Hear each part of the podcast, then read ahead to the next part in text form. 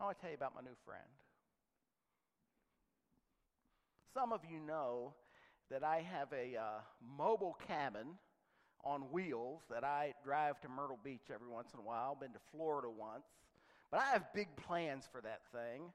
And ever since we got it about 3 years ago, I've been looking for a tow dolly. How many of you know what a tow dolly is? Okay, so a tow dolly is what you put onto the back of it on the trailer hitch so you can tow a car. And the car then becomes called your toad. They spell it T-O-A-D, but it just means the car that you tow. And these things have a price on them that's kind of up there. And if you know me well enough, you know that I'm not one to pay too much for anything, and I look for a deal. So for 3 years, I have been looking for a tow dolly. And the right price, the right one's never shown up. And this past week, on Monday, two of them showed up, and they looked to be at the right price. And one, can you believe it, was in Massillon, Ohio, and the other was in Wheeling, West Virginia. And so I looked at them both, and I'm looking at the pictures, and I'm this, that, and the other, and I called the one in Massillon and talked to the guy, and he told me about it. Only used 3 times, went to Arkansas 3 times with it and back. Brand new condition, everything I'd want. And then I looked at the one in Wheeling, and it was brand new. They only used it for about the same amount of mileage. It was stored, and they were both basically the same money. In fact, the one in Wheeling may have been a little bit, tiny bit more. So it was easy enough for me. You know, I knew that I could go to Massillon. But something was telling me, go see that other one. You ever have a prompting like that in you that you just, it's a feeling, it's where your stomach, maybe it's the Holy Spirit, but something was telling me go to Wheeling. So the week went by, I'm thinking about it, I'm wondering what I'm going to do. So I contact this lady in Wheeling who has it, and I'm messaging her, you know, blah, blah, blah, blah, blah, what is it, where is it, how is it, blah, blah, blah, blah, blah. And she's responding back pretty simple messages. I gave her my telephone number thinking, because it would be easier just to talk on the phone. She didn't give me hers back. And also, if you know something about me, you know that I'm suspicious of everything. And suddenly the fact that she was not going to communicate to me by phone told me, uh-oh, there's something going on down there in Wheeling, you know. This is something else. But I still kept feeling drawn to Wheeling, right? Could I have the address where I want to go to look at it? She messaged it back to me. You know me. I get on Google and I punch in the address. There are a few houses around this address. But that address is a big industrial building. You know, it's a big warehouse, you know. I had visions of, you know, the Ukrainian mafia waiting on me because I'm, you know, going to die a death that you'd never forget. And so I'm real suspicious about what's going to happen, you know. But I'm still drawn to Wheeling. Long story short, on my day off Friday, I said, I'm going to Wheeling to look at a tow dolly. My wife said to me, you don't make any sense. there's one in Massillon and you're going to drive. It's 2 hours. I get in the car and I'm driving to Wheeling. I even left the dog at home. Get down there, get on Route 250 on the other side of the river, cut off at the little exit ramp, pull down into the neighborhood. I'm so paranoid. I turned the recorder on my phone so that if I did get killed, there'd at least be a record of it. Turning up these roads down, you pull up to the address, and there stands 2 men and a woman. Rolled my window down. One of the guys said, you from Canton? I said, yeah. He said, well, you want to pull in here? And I turned around everything, got out of my car, and I, come on in. That place looked dark. Oh, this isn't going to be good, you know, and I'm walking in, and we go in, and shoved way back in a corner is the item that I came to see. The lady starts talking. The man takes over the conversation. They get done telling me what they want to tell me about this tow dolly. Do you have any questions? I said, yeah, why are you selling it?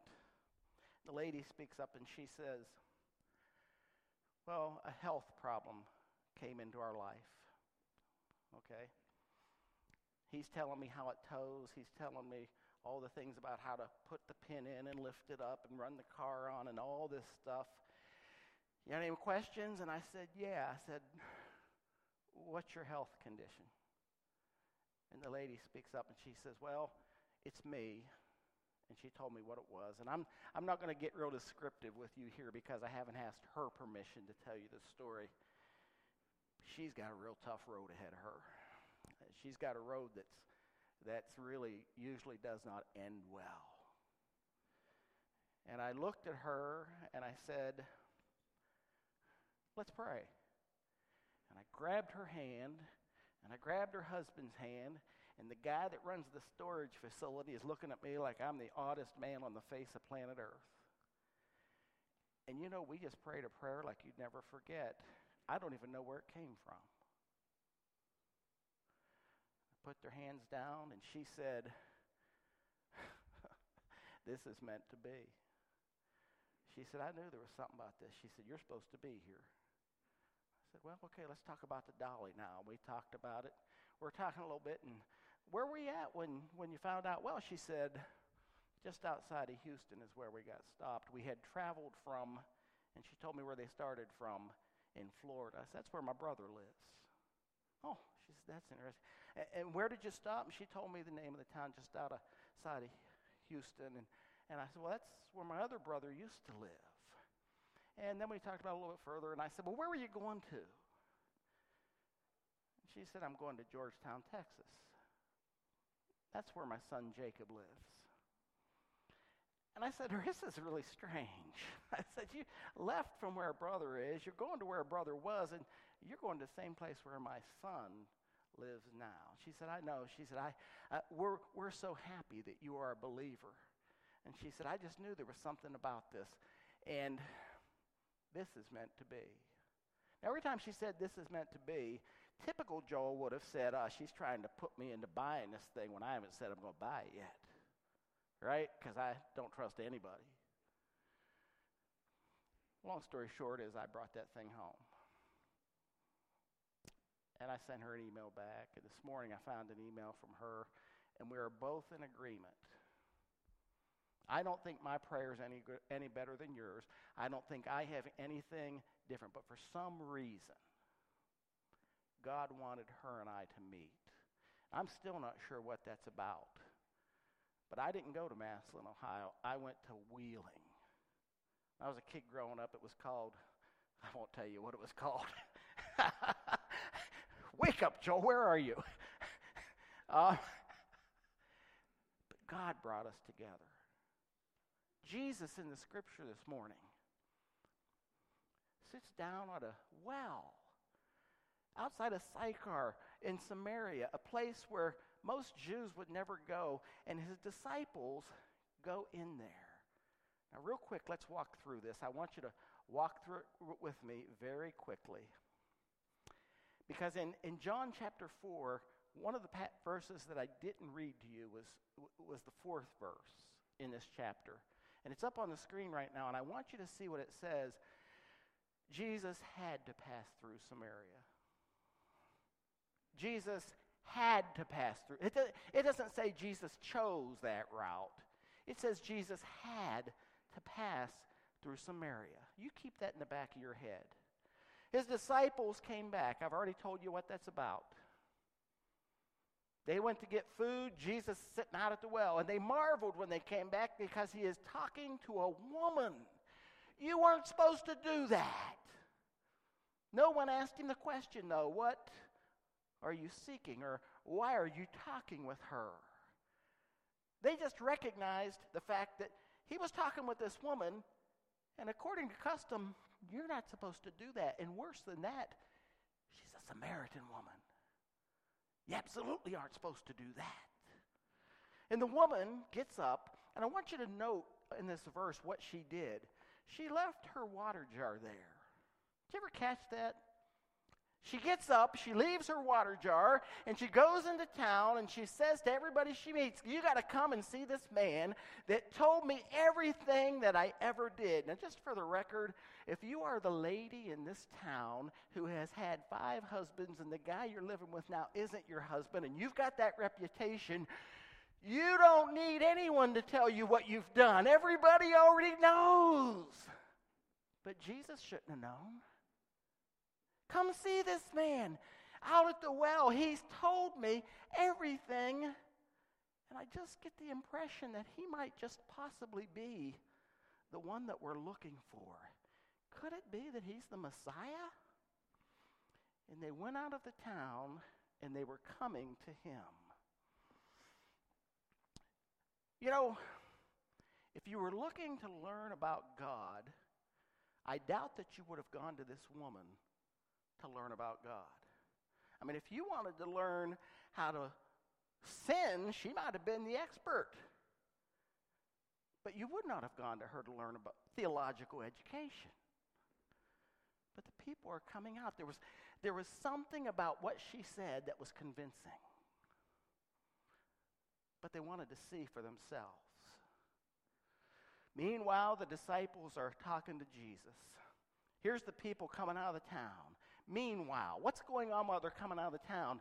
The disciples are talking to Jesus. And what are they saying to Jesus? Jesus, we've been traveling all day. You need to eat.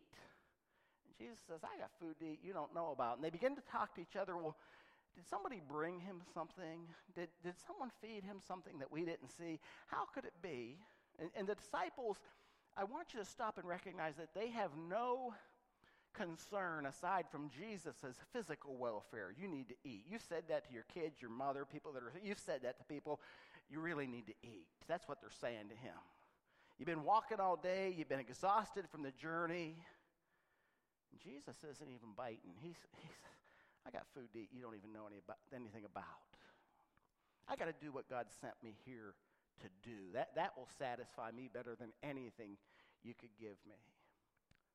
And I just want to remind you for a minute about that first verse 4 that I read to you before we started today. Jesus had to go. Are you with me? I mean, I suspect Jesus said to himself, well, I could get water over there in Massillon. But Jesus had to go to Sychar.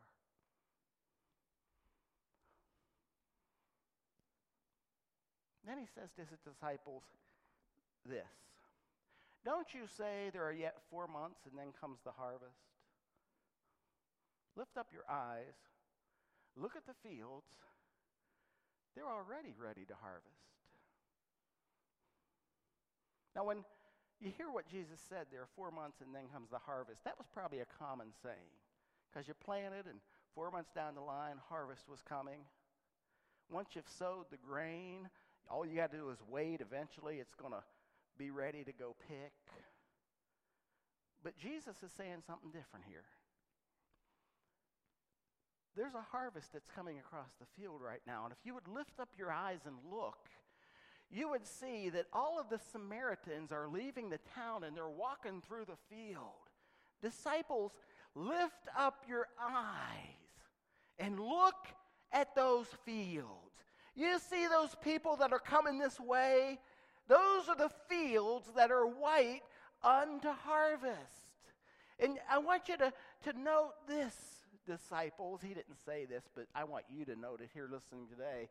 These people, some of them were walking, but I'll bet you anything, some of them were in a slow little jaunt, you know. They were wanting to see what this lady was talking about, and they're running through those fields.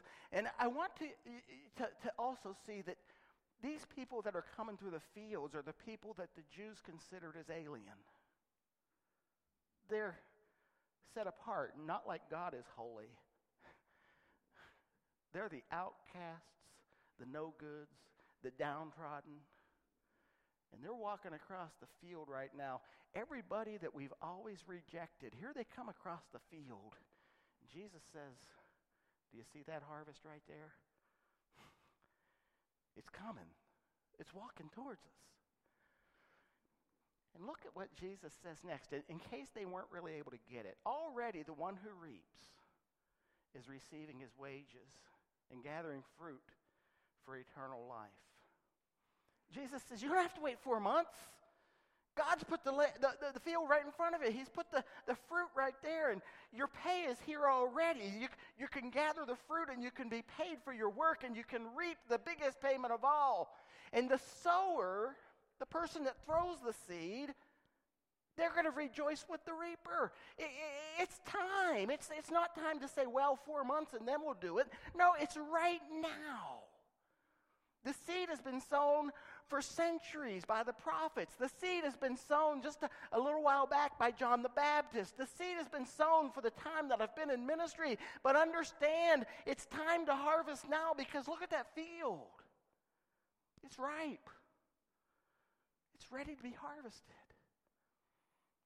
And many Samaritans from that town came and believed in him because of the woman's testimony. Quote, he told me everything that I ever did. So when they came to him, they asked him, could you stay here for a little while longer? And it says he stayed 2 more days. And it says many more believed because of what he said. And then they said to the woman, it's no longer because of what you said that we believe.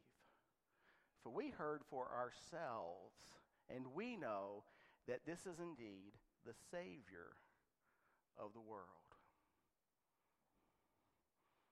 This woman's simple witness. Come see this man who told me everything I ever did. You think he might just be the Messiah? Her simple witness opened the door for the people of that village. If he could penetrate the heart of somebody like her and give something to her that would change her in such a way that she would be willing to go back and talk to the people who probably despised her more than anyone else and tell them there's something going on the other side of that field that you need to come look at. But that was just an introduction. Remember what they said? They said, we've got to go see for ourselves. So they start across that field, and that's the thing. Hear what those people from the village said. We no longer believe just because of what you said. We believe now because we've heard and seen for ourselves. Missouri is the show me state, right? Some people just need to have that extra push, that extra effort. They heard from her, but now they've gone across the field. And I want you to see something that they said in that 42nd verse. It's no longer because of what you said. It's now because of what we've seen and what we've heard, our experience of what this man's about. And I want you to see that their faith was begun or built upon this woman's witness. But their faith grew and matured by virtue of their own experience with the person she was talking about. Can you imagine for a minute? The other day, I got a text from Diana. She had actually called me, and my phone these days, I've reached the point where they shouldn't give me technology is what it's about. Yesterday, my friend Ed called me 4 times. I didn't see it till this morning. I don't know what I'm doing wrong. Don't try to fix it for me. I'll be okay.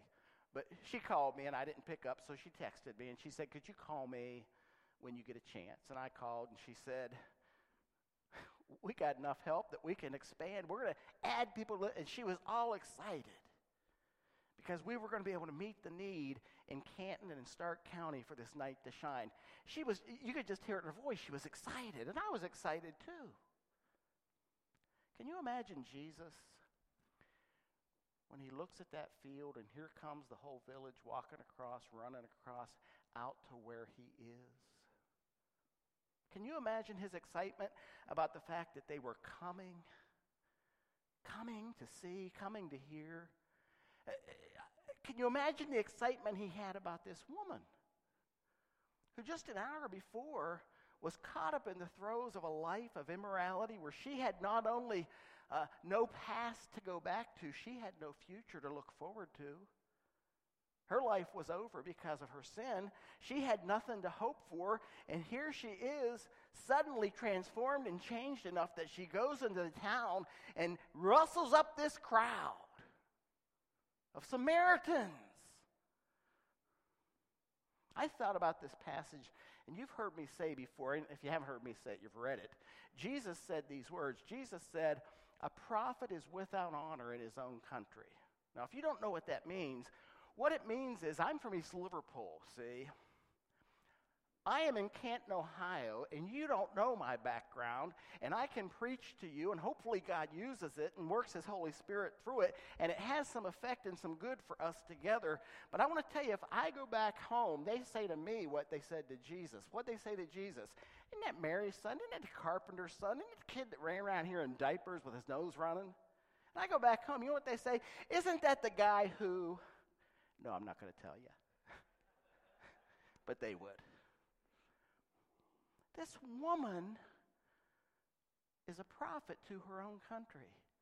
And when she was back in her own country, just back over that field in that village, she was seen as the worst of the worst. Are you with me?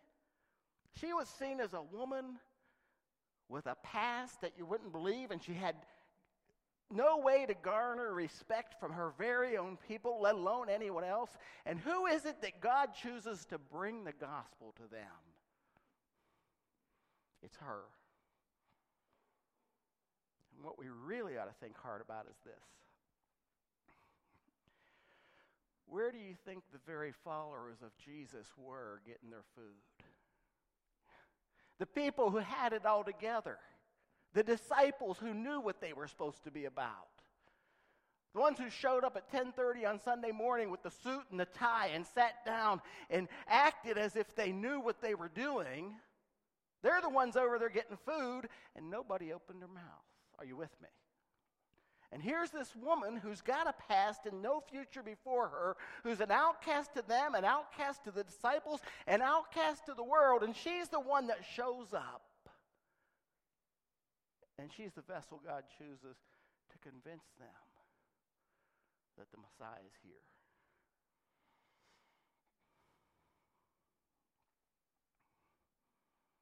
When my kids were little, and I'm close to the end, church. Maybe I am, maybe I'm not. When my kids were little, Janice came up with this plan that she would teach them how to work this way. And I've probably shared this before, but I'm going to share it again. They were little, and by little, I mean they were like at most 10. My kids are all about 4 years. We got all four of them in 4 years. Think about that. You want to know how you get this way? Do that. They were about 10, 8, 7, 6, 10, 9, 8, 6. I don't know what they were, but really relatively young kids. When we lived in Bolivar, there was a strawberry field down there. I won't name the people that kept it. If you're around here any length of time, you may know that name. But they had strawberry fields down there. And what Janice would do is, as soon as the strawberries came out and the signs went up in town that there were strawberries to be picked, she would take my kids out to the strawberry fields, and they would pick about 100 quarts of strawberries. Did you hear me? 100 quarts of strawberries. And she would make them take their allowance money to pay for the strawberries. What evil parents, right? And then they'd put them in the back of the van, and they'd drive around town. They'd go to the VFW. They'd go to the American Legion. They'd see people on the street, and the kids had to hand them out. I didn't say to you, sell them. They had to hand them out and give them to people. I can still remember my son Jake. I can hear it in my ears. This is so stupid. This is so stupid. That's my money. This is so dumb. They'd pass them out. The next week, they'd go back out. They'd pick another 100, maybe 150 quarts of strawberries. They'd come into town, and on the corner, they'd open the back of that van up in about an hour and a half. People in that town would call each other, "Hey, the kids got their strawberries down there on the corner." And all at once, they start piling up money. And Jake's like, "Huh, I did that." This is good. And they do that every year. They did that for about 6 or 7 years. And I'm not kidding you, you'd be shocked. The fields in Bolivar, what they do with the kids, you know what they do? When they first went there, they'd see 4 kids. You think about it. 4 little kids coming. You know what they do? Everybody's picking over here in this fresh field. They'd say, you can have that field there to yourself. Do you know what that field was?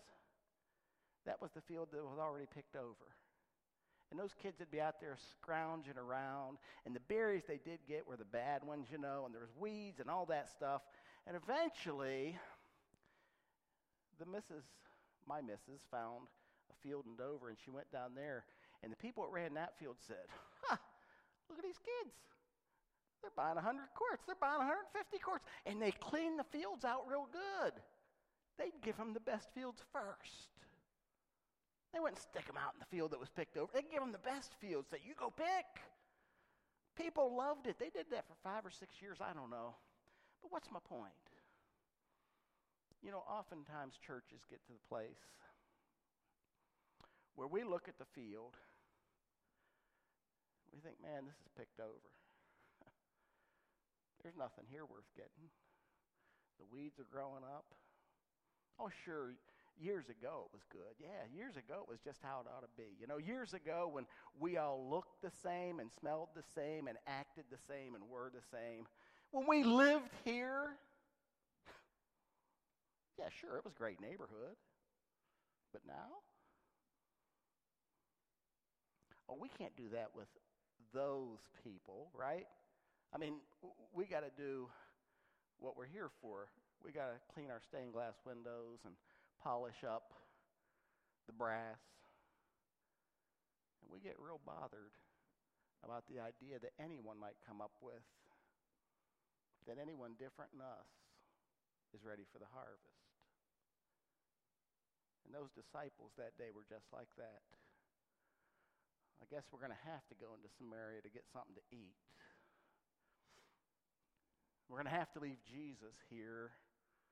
And when we come back, probably have to explain to him what that woman's all about. He must not see it. He must be so dense he doesn't grasp the fact that she's got a past. And the whole time Jesus is saying, the harvest, it's ready. Don't pray that God will send somebody into the harvest. You get going, get into that harvest. And you pick whatever you can pick, because if you would open your eyes up, you would see that this field is ripe unto harvest already. And that fruit's been growing so long, and the seeds have been planted so long, and we've been fertilizing it so long. You got to recognize that God wants to do something in this field. But Jesus, she's got a past. Jesus, do you know who they are? They don't have any money. They smell different. They look different. And you know, church, if I'm being a little bit offensive to you today, good. Because that's how churches get. I've been doing this for 38, I don't know how many years now, since 85, whatever that is. That's how churches get. We think this is about us. Jesus says, lift your head up, open your eyes, and look at the field. That lady I talked to went and told them what this is about. The lady that you wouldn't have given the time of day, she went to them and told them, and here they come, and you're going to have to make a decision. Are you going to do finally what I told you to do, or are you going to go ahead and have it your way like Burger King and lock that door and close those windows and duck down under your church pew like nobody's home? You know, oftentimes churches like that wind up closing up.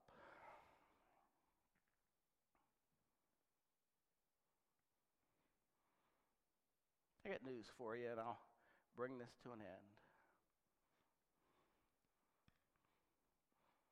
Jesus died for every single person that's ever lived. He loves every single person that's ever lived. We sing it, Teach it to our kids. Jesus loves me, this I know, for the Bible tells me so. But sometimes I wonder if we believe it. Jesus meant it. And he meant for us to believe it. Now let me just tell you before we get out of here, if you don't know that love, I didn't ask you if you were a church member. If you don't know that love, you can know it. Because that's what this is about. Jesus died on a cross so you'd know that he loves you. But once you've accepted him and you've received his forgiveness, he gives you a mission. And that mission, we could quote Matthew 28, you know, go and baptize them, reminding them of everything I ever told you. But I think today's scripture is a little bit better. Look at the fields. If you'll really open your eyes, they're white to harvest. I have those, I've told you about them before, I have those hydroponic tomato plants at my house. No, I'm not growing marijuana. I've got my tomato plants out there, and it's a thing between me and my granddaughter, Emma. And it'll take a good while before you get tomatoes on there, but when they start coming on, they really come on. And recently, they were coming on, and I leave them for her to pick. And some time went between the time that they were coming on and when she could get there to pick them. So her and I went up and we're picking, and there was a lot of them. And while we're picking them, some of them had been on the vine too long. They were mushy. She'd say, Grandpa, this one's no good, and she'd throw it in the trash. She'd put some more in there and say, Grandpa, this one's no good, and she'd throw it in the trash. She'd keep picking the good ones. Grandpa, this one's mushy, and she'd throw it in the trash. And the problem is when we get ahead of ourselves, and we're throwing them into the trash before we even see if they ripen. What we often do, we miss the harvest that's sitting right in front of our eyeballs. So today's bottom line for your church is this: don't pray for harvest until you see the one that's right under your nose. Don't pray for a harvest until you see the one that's right under your nose. See, Joel, you're telling us not to pray. That's not what I said. I said don't pray for a harvest until you're ready to deal with the one that God's already given you. Because what did Jesus say? Disciples, lift up your heads. Look on the fields. They're already ripe to harvest. It's time to harvest that because we can rejoice with the sower. We can have a party together. We can enjoy the benefits of growing this field because God has not only sowed it, he's grown it, and we can do what he's called us to do and why he has us here if we just look and see it. You know why a lot of churches won't do that? They'll tell you that they've tried it before. They'll tell you that they did it and it didn't work out. They'll tell you that, well, we just got to build the building, and after we build the building, we've got to decide the carpet color, and after we decide the carpet color, we've got to determine the drape color, and after we determine the drape colors, we've got to determine which stained glass window is going to go where, and after we've done that, we've got to determine who's going to do this and who's going to do that. Then we'll fight about it for a while. We get all caught up in that stuff, and the whole time Jesus is just sitting there saying, you didn't even need a building. You just look on the fields, it's ready to go. Church, pray for what's in the harvest. But go deal with what God's placed before you. And you'll be shocked at what God will do. Amen. We're going to sing, How Great is Our God. Do you believe that? I believe it. If you're willing and able, you're welcome to stand with me as we sing this morning.